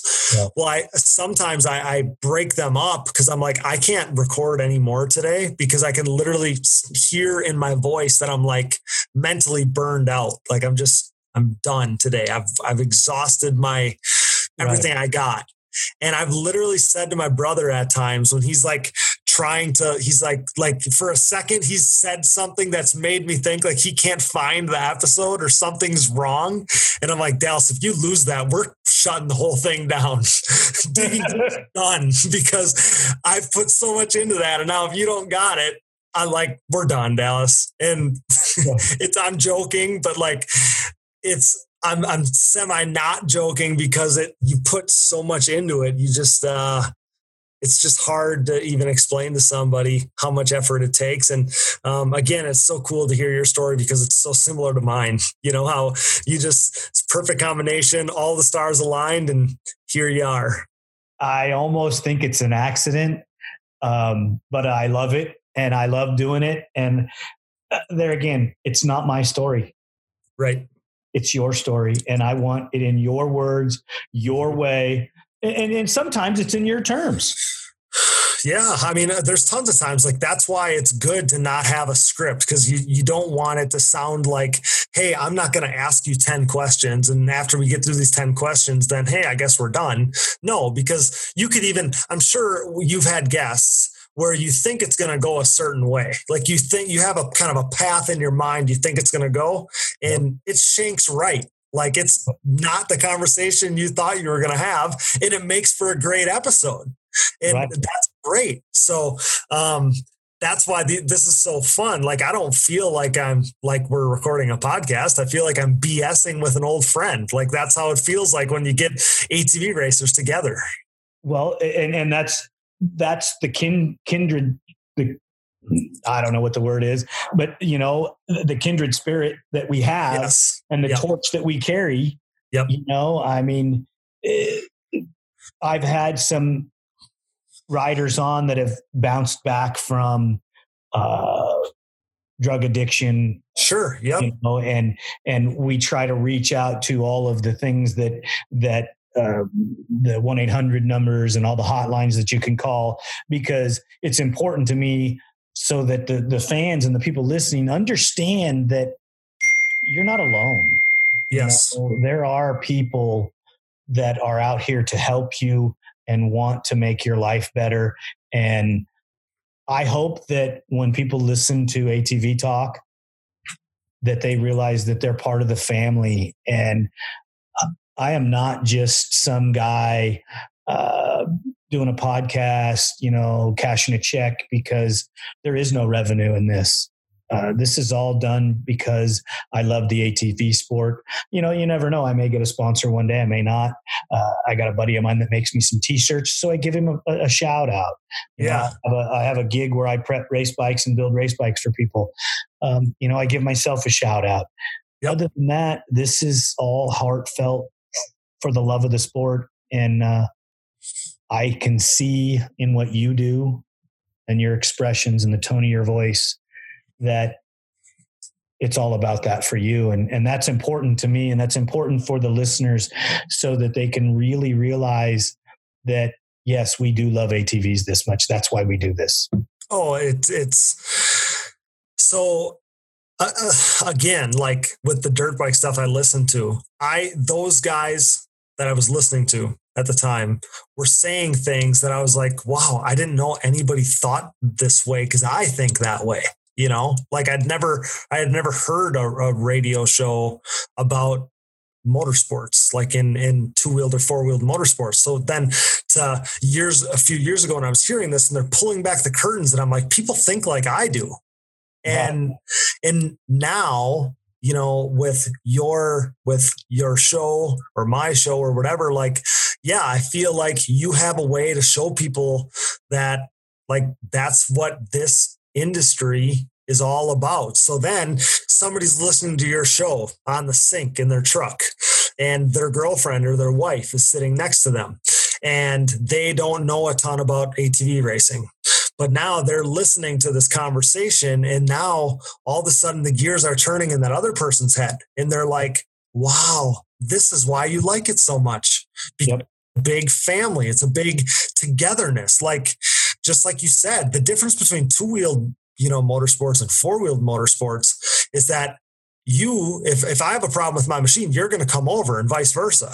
Yep. And two wheels, they're going to like snicker and be like, "Ha, so and so broke down," and exactly. that's that's the difference in ATV racing and the ATV community is is we're just all about being together and yeah like people are hopefully people are listening right now thinking you know thinking they were just in on this awesome conversation for the last however long. Like time's flying by because like just like you said, they have stories that they're just plugging their name into the slots where you and I are talking about ourselves. We all have the same story. Whether, you know, I'm okay. I'm I'm 20 years younger than you or whatever, but a little more, but we have the same story. The same stuff that you're saying is the same things that I've lived and feel. And, and I'm old enough to be your granddad doesn't mean you got to rub it in. No, that's not true. But you know, but 20 years from now, I'm going to be doing the same thing. Like I'm still going to be around the sport. I'm still going to be like, again, there's no like these colors don't run. Like I'm, I'm, I'm always going to be an ATV motocross guy. Like it's who I am and and I tell people, I you because there's people that will lose their identity in in you know like whether they they get away from it for whatever reason, and it's like I'm going to be the best and happiest version of myself if you keep me around ATVs and ATV racing. I need that in my life to be the happiest and the best best version of myself. Period. That's just how it's got to be. Well, I don't think that we could survive in a cubicle or in a regular nine to five job that uh, I don't think that me as a person was ever made up for that. Um, I believe that you know being in, in a different environment and having a constant struggle to achieve greatness, even though perfection is unobtainable, uh, you strive for it and you strive for championships you you strive for wins and in racing your percentage of wins uh, you know realistically racing is failing yep because if you're winning your span of winning is so small and so short that yeah there's the phenoms gary denton uh, chad and doug eichner these guys have had careers that you know, but you know, but nobody looks back at the beginning of Denton, the beginning of Chad. You know, I remember going to the races with Doug when he didn't win nothing. Right. Yeah. Exactly. Out of his own way sometimes. Um, and it wasn't because he wasn't trying. It wasn't because he wasn't putting the effort in. It just was. It wasn't his time. Right. Which is what makes winning so sweet. Right. Like the crowd. I you always tell people that the bad times are what make the good times so good. The low times are what well you're you think you're doing everything right and it's just not panning out. Those tough days are what make the good days so special. Yes, and the, the hard work that, that the mechanics go through. You know, exactly. I'm a, I'm a I, I have a, a short racing stint. You know, I got to race two years in the pro in the pro division, in Best in the desert, which some guys think, well, that's desert, that's not doesn't count. Well, it does. It's badass, yeah. Uh, you know, eh, but I spent most of my time as an amateur in in you know, off road stuff, a little bit of motocross, not much. Sure. Um, but I have a little bit of knowledge, and I spent most of my time testing machines for the riders. Sure. So, no, I can't go do that 80 foot double. And no, I'm not going to go through the, the, the corners with the same speed, but I can set the bike up knowing what that guy likes, knowing how he likes his suspension set based on what I've learned so that when he gets on it for the first ride, we're close. Right. And I love you got to love that perspective too. You have because you see things that the rider doesn't see and vice versa. So that's too when you have a rider on your show, you it's good to have two different views. And I, I, and I like that dynamic. You know that the mechanic always sees things a little differently. And just because you can't do it doesn't mean you can't see it. Doesn't mean you can't you don't you can't like there's times when the mechanic and you would have known this like can see the problem that the rider can't even feel you right. know so I, I, like that dynamic because uh I mean, the mechanic never gets enough enough credit, do they? No, they always get the. Hey, if they don't win the race, it's the mechanic's fault. When the rider right. wins, it's the rider's fault. Exactly. You, know? you, never you never hear the mechanic's name when they win, but right. when when there's a problem, then then that's when you hear about the mechanic or the team. It is a dirty rotten rotten sob. Why did you fix my right? Yeah. No, that's funny. Joel or Cody, this has been amazing. I called you Joel like your dad. that's about the that's happened thousands of times, and I'm not not sad about it. He uh, he's got you know, a good legacy of his own too. But you know what? I remember shooting the shit with your dad when he was buying pipes from us years and yep. years ago, and we would talk back and forth, and and eh, you know, so I feel like we already know each other kind of because yeah. there is a connection, even though I'm your, I'm probably closer to your dad's age and, and spent more of my time in the two stroke era than the four stroke area. Right. Yep. But most people don't realize we started four stroke, went two stroke, and went back to four stroke. I know. Yeah. The early days of four stroke stuff, especially for, I mean, four stroke ATVs, I think of Duncan. That's what I think of. The the first the Duncan four stroke pipes are the are the first version of the four stroke pipes that I remember ever really seeing. You but know, you're not even going far enough back. Okay. You got to go back to the 70s. Oh, really? Oh, I would have never guessed. We started, my dad worked at a Honda dealership in 1969 when the first three wheeler came into the United States.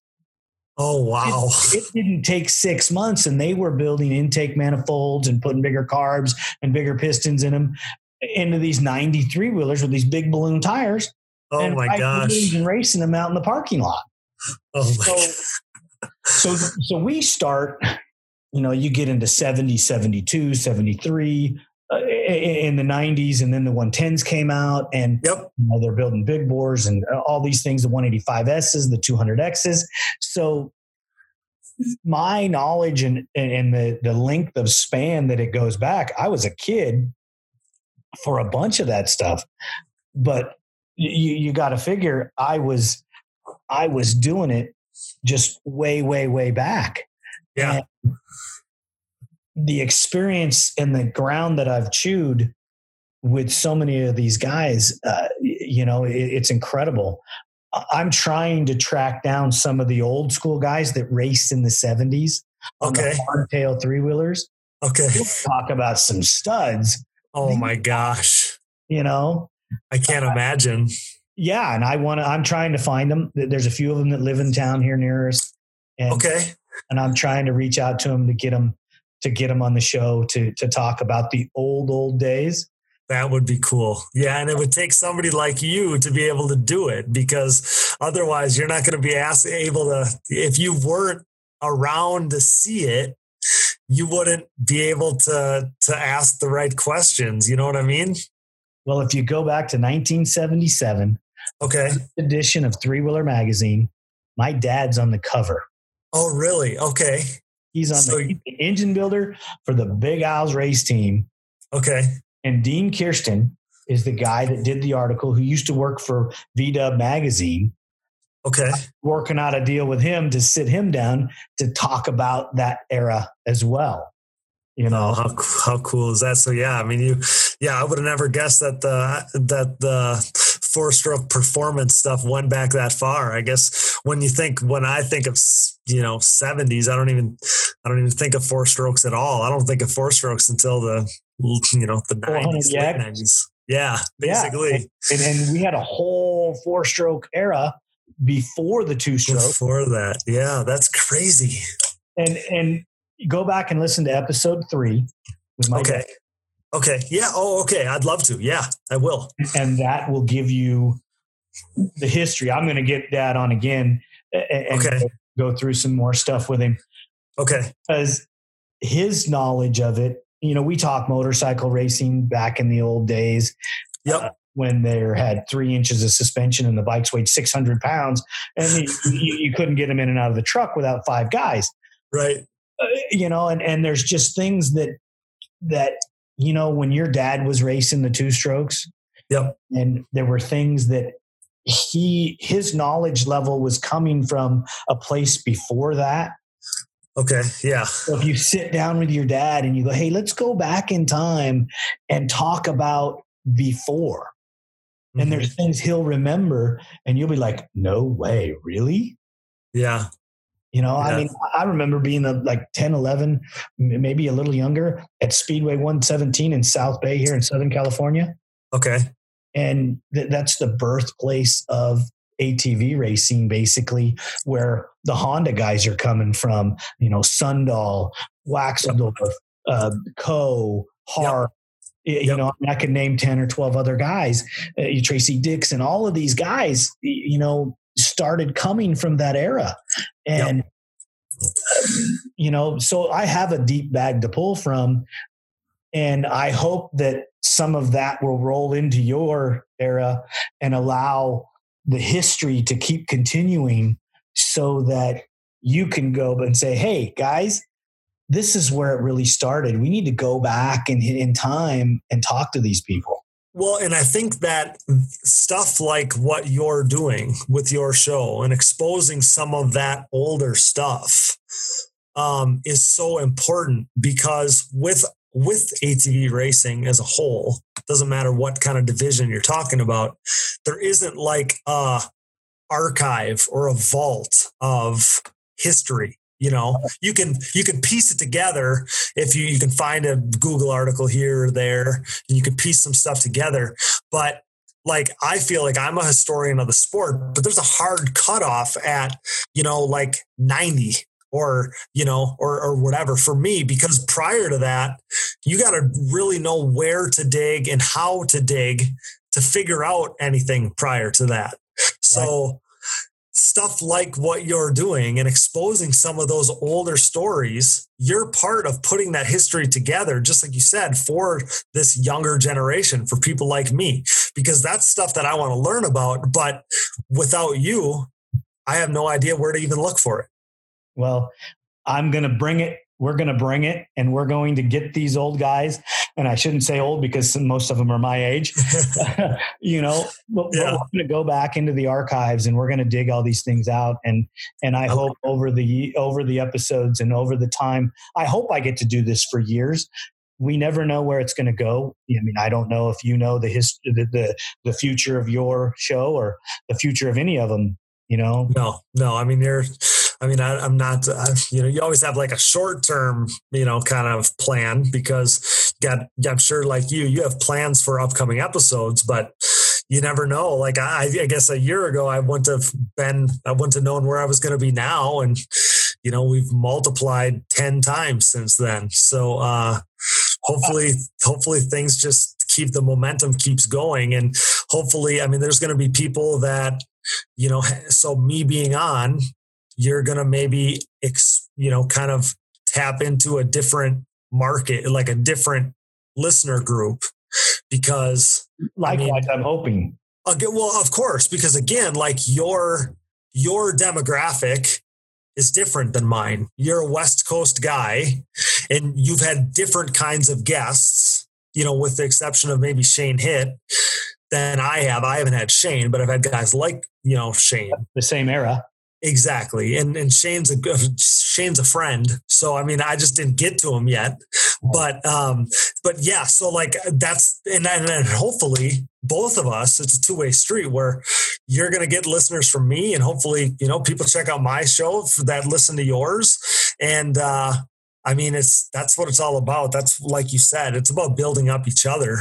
Because um, again, I'd like to think that you know we can do another episode together and talk about other racing things. Like because uh, you know after the talks that we've had, it's like I respect your opinion so much. I want to know how you feel about things. You know, like like that, that's how like people come up to me and ask my opinion on stuff, and I'm like, well, why do you want my opinion? But it's because they've listened to me talk about things and must, you know, like the things I had to say. And, and same with you. You know, I've, I've listened to other episodes and liked your take on things because it would have been something that I would have said. So now it's like, huh, you know, I, I want to know what he thinks about this. I want to know what Leonard thinks about that. Like, I, I just feel like, uh, feel like this is something that we could definitely do in the future and just keep on talking. Like I feel like uh, you know you can just roll out all kinds of topics and we can banter back and forth about it. I guarantee we could. That being said, we're going to have to save it for another episode. Yep. I definitely want to continue our conversation um, because I've really enjoyed uh, your take on the industry. Um, the, the second conversation is going to lead into some deep conversations about our industry because I don't think that we stressed on that enough. Um, yep. So whether I come to you or you come to me, we need to we need to get deep into the weeds on ATV industry and where it's going to go and how we can help grow it and how we can educate the youth to understand and respect how great it is that we are where we are and that you could be at home pulling weeds instead of racing your ATV. So you better enjoy that 12th place because you got to race your ATV and there's nothing better in the world than doing but racing your ATV.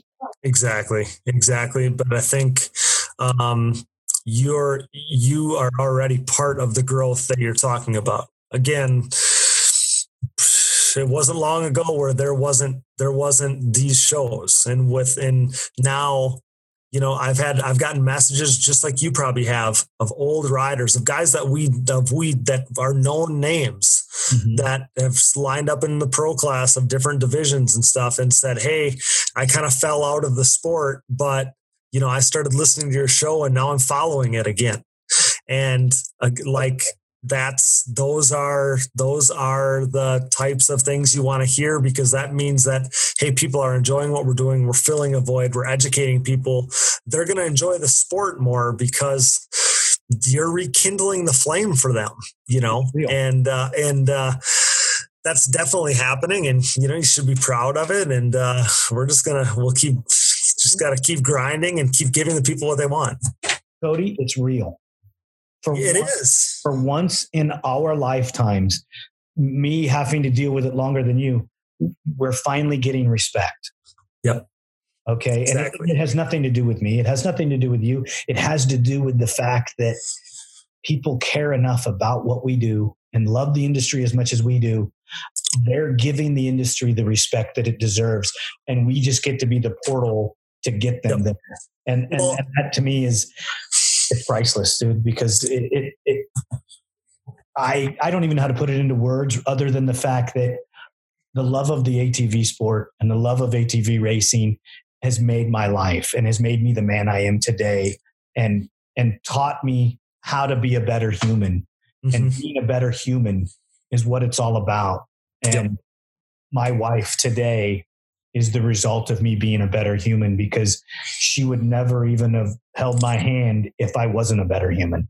No, you're exactly right. I mean, that's totally 100% in line with with how I feel. You know, it's, it's who I am and makes me who I am. And um, I mean, I, again, I just feel like uh, you take ATV racing away from me, and and I mean, I I would have no identity. It's it's made me it's made me every bit of who I am, and um, you know, I, I wouldn't I wouldn't trade it for anything. You know, I just uh, I, I my mind goes back to this, the thoughts that I had when I first discovered podcasts, motorsports podcasts, and people think, and, and the way that my, I thought, like, wow, other people think the same things I do, you know, about riding, about, you know, all the things they learn about it, um, how they enjoy working in the shop when most people can't relate to that. And I guess now I think people are going to get that same feeling from listening to a conversation like this. And that makes me feel good because it feels like you and I are leaving ATV racing, maybe even just a fraction, but in a better spot than when it was like how it was when we arrived here. Evolution. You know, exactly. Evolved from us. Maybe, maybe we are the root that allows the tree to grow and when they look back on it after I'm gone, um, the, the, the root will will have spawned a tree, and my name will get to be there as, as and your name, and, and we got to be the bottom, uh, the, the foundation of of something even bigger than we could ever imagine. Agree. I mean, agreed. Like little little Cody little young little boy Cody when he was, you know, t- t- pretending that he was racing Shane Hitt in the backyard, would have never believed that hey, he was on an ATV show, ATV radio show, following Shane Hitt as a guest on the previous show, and like that I was important enough to come on and talk ATV racing, and that people were going to want to listen, and uh, I mean that's like I just that's the coolest thing to me, you know, like and I reached out to you in June. Did you really? Yeah. Really? I didn't know. I did you did you ask me about I you were starting you, a podcast? I, I, told you that I was starting a podcast and I yeah. wanted to talk to you. Yeah, I, I, I, was inviting. I don't know. Was inviting you on the show right then. Yeah, I, I don't know. I have banked episodes, so I've pre-taped quite a bit of. Sure, Sure. Yep. Your episode will follow Marty Hart. Okay. Okay. Awesome. So, yeah. yeah. Marty. Marty's next Tuesday. You'll be the Tuesday after. Okay. Oh, oh. that's so cool. Because I can adjust the schedule, and yep. I feel that our listeners need to know the history and need to know about us working together and and us digging diving deep and digging deep into the ATV industry using yep. your, using your name there uh, yep. so that, that, they can get a better understanding of what we're all about and um, maybe will that the, the growth will uh, get even better for both of us yeah, I mean, and the coolest thing as I've been sitting here, you know, I, I love the idea of collaborating with stuff. I love the idea of bringing you on digging deep. But now I feel I feel like I've acquired. I mean, I feel like I've acquired a friend, but I feel like I've acquired an ATV historian, and I got an ATV historian in my back pocket. So anytime I need to verify anything, I'm coming to you now. Okay. And so so but yeah, I mean, I'm, I'm definitely, we're definitely going to get you on digging deep. I think same, very similar thing. You know, it's, it's good for my listener base to hear from you. But I mean, again, like you roll out a conversation like this for anybody, and who, if they like ATV racing, if they like motorsports, they're going to enjoy it. I don't know about you, but people like say they listen to my show that aren't even ATV like racing people. They're just people that are like, yeah, I heard you had a show and I listened to it and I really liked it. And now I've been listening to three episodes and I'm like, would have never guessed you would have you would have been a listener. And it's it's it's just uh, it's awesome. So um, you know, again, like I exactly, and and um, it doesn't matter if that person likes ATV, you know, necessarily like likes ATV racing like we do or comes from it like we do, but it's fun to listen to somebody talk about something that they're passionate about. Exactly. Um, because we live in a world where like you lose that passion i feel like. So um, you don't hear you don't hear or see it all that often. And or there's people that stay guarded. They they don't show they don't let their heart show through. So i like that authenticity but um, you know, and like I said, I, I, I like the idea of collaborating together. I didn't know exactly what it was going to be like to talk with another podcaster or another ATV podcaster, and it's been an absolute it's been an absolute blast. I'm not an ATV podcaster.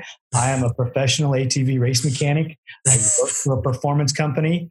Yeah. Uh, I just do this because I love the sport so much and I want an outlet for everybody's story. Um, and if you're going to twist my arm, I'll take the podcaster, uh, the, the, title from you uh, or with you and, uh-huh. and, and, go and run with it. Uh, but I'm not I don't see what I do as me. I see what I do as the industry, and I see what I do as the story for the person that I'm talking with. Yep. Uh, you know, I'm I put my pants on one leg at a time, just like everybody else. Uh, I just happen to have been very blessed to have succeeded in my chosen path, uh, mm-hmm. have uh, multiple multiple um, careers in it yep. from working with riders in the motocross field back east to working with riders in uh, South America in Dakar, working with riders in Baja, working with riders in Best in the Desert, work series on the West Coast. So yep. I, have had a, a, full gamut, and, and it's not over. I'm still young enough; I can still do it. Right. Uh, whether I do this or whether I do that or whether I do both. I don't know yet. I don't know what the future holds. Coronavirus has kind of screwed it up a little. Yeah. Yeah. But, but I think it's going to get over soon and, and, or at least we're going to get to a new normal and, and roll with it.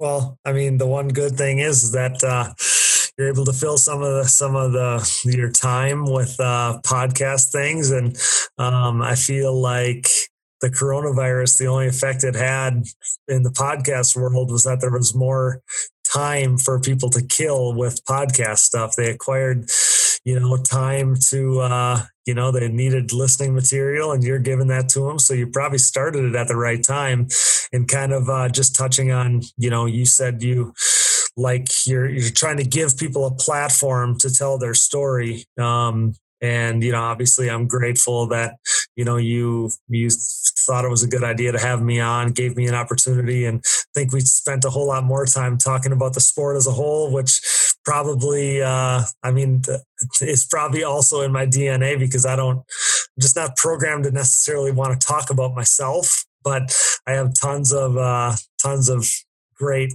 atv stories and things to talk about. So, um, just in general, I, I, I can't thank you enough for having me on, and uh, just 100% my pleasure. 100 Had an absolute blast with it. Me too, and uh, I felt like I've known you my whole life. Yeah, me too. Honestly, yeah, it was a blast. So, I really want you to think about uh, getting back with me uh, later on in the year. Maybe yep. if we could reach in December time. Um, okay, your off season, um, and I don't uh, I don't have an off season, but yep. uh, maybe if if things go right with me, I have a rider that's coming back from an injury. If he heals correctly, we may be starting to race in January. Uh, okay. Uh, so I would love to sit down and, and, and do a follow up with you in December if that works for you. Yeah, that's hundred percent. I'd love to come back, and like I said, I'd like to like the idea of getting you on uh, in in a little bit of your free time to uh, talk talk some ATV racing on my show as well. Whenever you want me, and I'm I'm I'm there. Yeah, I'd I'd love to. I'd love to. Well, thanks again for coming on ATV Talk, and we we loved having you. If you could uh, just uh, keep doing what you're doing and love AT racing as much as I do and, and, and don't ever stop, man.